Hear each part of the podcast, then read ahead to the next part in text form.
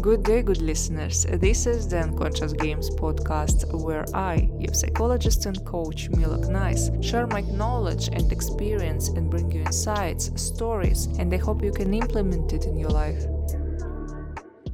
Hi, hi guys, how are you? So, today I'm going to talk about my favorite disorder, F60.7 dependent personality disorder according to the International Classification of Diseases. But you know, dependence has a very broad concept because you can depend on anything. For example, someone else's opinion on husband or parents financially, or you can have sexual dependency, or have a drug addiction or alcohol addiction. Addiction is also dependency, guys. But today we will analyze exactly the physical dependence on a person, like the type of personality with dependent attitude. And actually, I want to say women suffer more often. You know, men uh, often hide this fact because it's it's an indicator of weaknesses for them. Well, it's completely normal for women to be weak, right?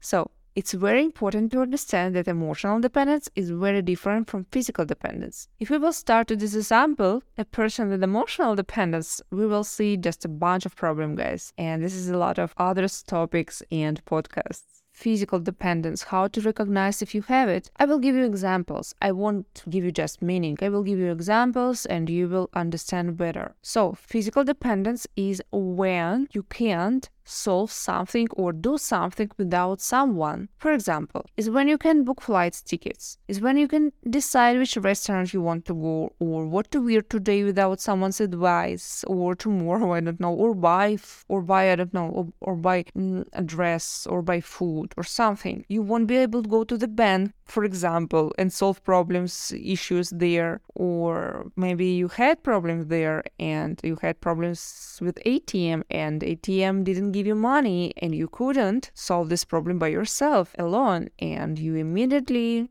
started to call someone, for example, your brother, husband, sister, I don't know, somebody. And in general, you are very anxious to be alone in any situation, not only in difficult one, or when you have a big desire to be completely immersed in your partner affairs and work and his interest in his life, in his hobbies. So if you are in position that your opinion is not enough for you and you want to go looking for someone else's opinion, if you find yourself at least in one situation a little bit, I'm sure you have this disorder. So, but it's important to understand that dependent relationships can occur with anyone, not necessarily with the romantic partner, right? In general, on whom does the projection of your parent figure arise? The parent figure, you know what is it? Is usually the person with whom you were most of your childhood. It could be could be anyone, your grandmother, your caregiver, or just people, just person with whom you were most often in your child. So you understand, right? You become dependent with someone you project your trauma onto, often with friends, siblings, but more often with partner in romantic relationship. I want to show you the connection between a child and an adult with dependent personality disorder, of course. So, a child is dependent on his parents due to his age, due to the fact that according to the law, he cannot leave his house, his home, and start earning his own money. It's on one side, first side. And adult with dependent personality disorder also cannot leave someone and cannot earn her or his own money, right? They have a lot of common in behavior, guys. Do you see adults like those do everything the same as the children do? You understand the connection, right? And of course, this is primarily about infantility. Therefore, when you see such people, you have to understand that their mental health and mental development has frozen at age 13, 15, probably childhood or teenagerhood. You shouldn't expect adult judgment or critical thinking from them. But let's move on, guys, and how this personality disorder usually formed. This personality disorder formed in families, of course, where there was overprotection or underprotection. In the first case, when a child is shielded from everything and not given a free choice or voice or the right to vote, and this is your helplessness simply accompanies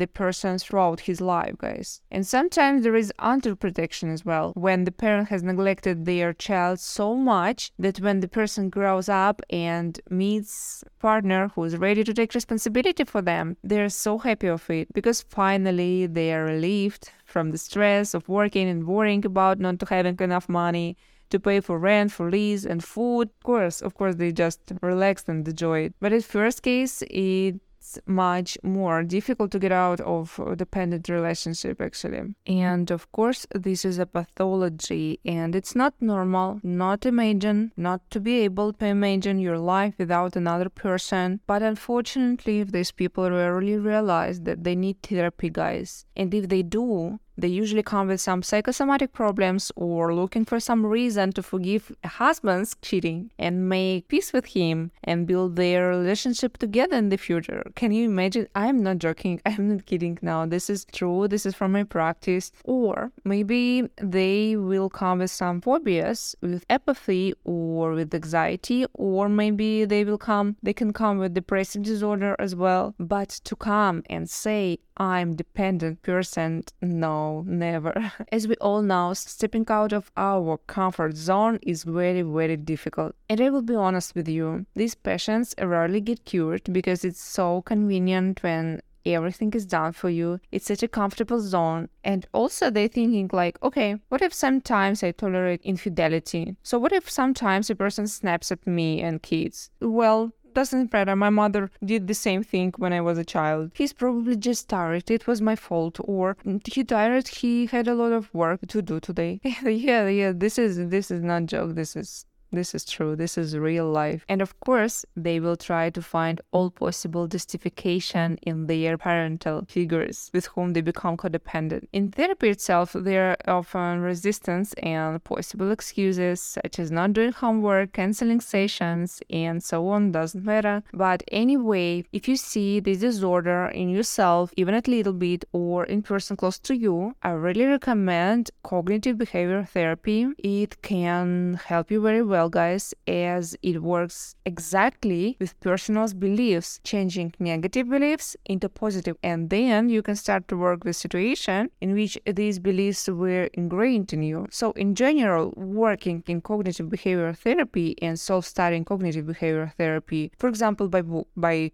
Judith Beck book, open up the contents, and at the end you will find dependent personality disorder there, and everything related to it. There will be tested to identify identify negative beliefs, how to turn them into positive ones, and so on. I will leave a link to the book in the podcast description, okay? So, in most cases, family therapy is needed. There is the other partner who is also in codependent relationship doesn't reinforce these deep seated beliefs at home when they are alone, for example, with his or her narcissistic and critical parts, because they shouldn't feed their ego or self affirmed by believing that someone cannot even imagine their life without them, or that someone can not even choose what to eat without their help, for example, while they can call a restaurant and make a reservation themselves, right? I'm joking, I'm kidding, but you know, I, I usually give you a lot of examples. I think it's much better to understand what I'm talking about, if you think that in such a relationship one person is dependent and the other is normal, you are mistaken because a healthy and normal person wouldn't enter in a relationship with a dependent person actually. It will be uncomfortable for him or for her to have someone who who is literally dissolves into him. And also, I wanted to add uh, about family therapy. It will be good to eliminate these phrases from speech, such as "You cannot do anything without me," or "Let me choose," "Let me do something," "I know better," uh, "Let me decide," "I know better," something like this, because these phrases seem like small things, right? But in reality, they confirm the beliefs of dependent person that he or she cannot do anything on his own and are not smart enough or are not uh, beautiful enough or are not uh, not enough not enough just not enough to make his own choices. Okay? So, and in the end, ultimately, when you get rid of this mental disorder, you will realize that this was no love, guys, in those relationships that you had before. And you did it because you didn't know how to do it differently. And you did it because you didn't have inner support. And then you will look at the person you were in codependent relationship with. You will look with sober eyes and be shocked at not understanding how how you could have chosen him or her and why actually. And this is another reason why people this problem don't come to a psychologist because actually recognizing, realizing this thing can hurt you a lot, guys. So thank you so much that being with me. I love you so much and have a good day, guys. Have a good night. Bye.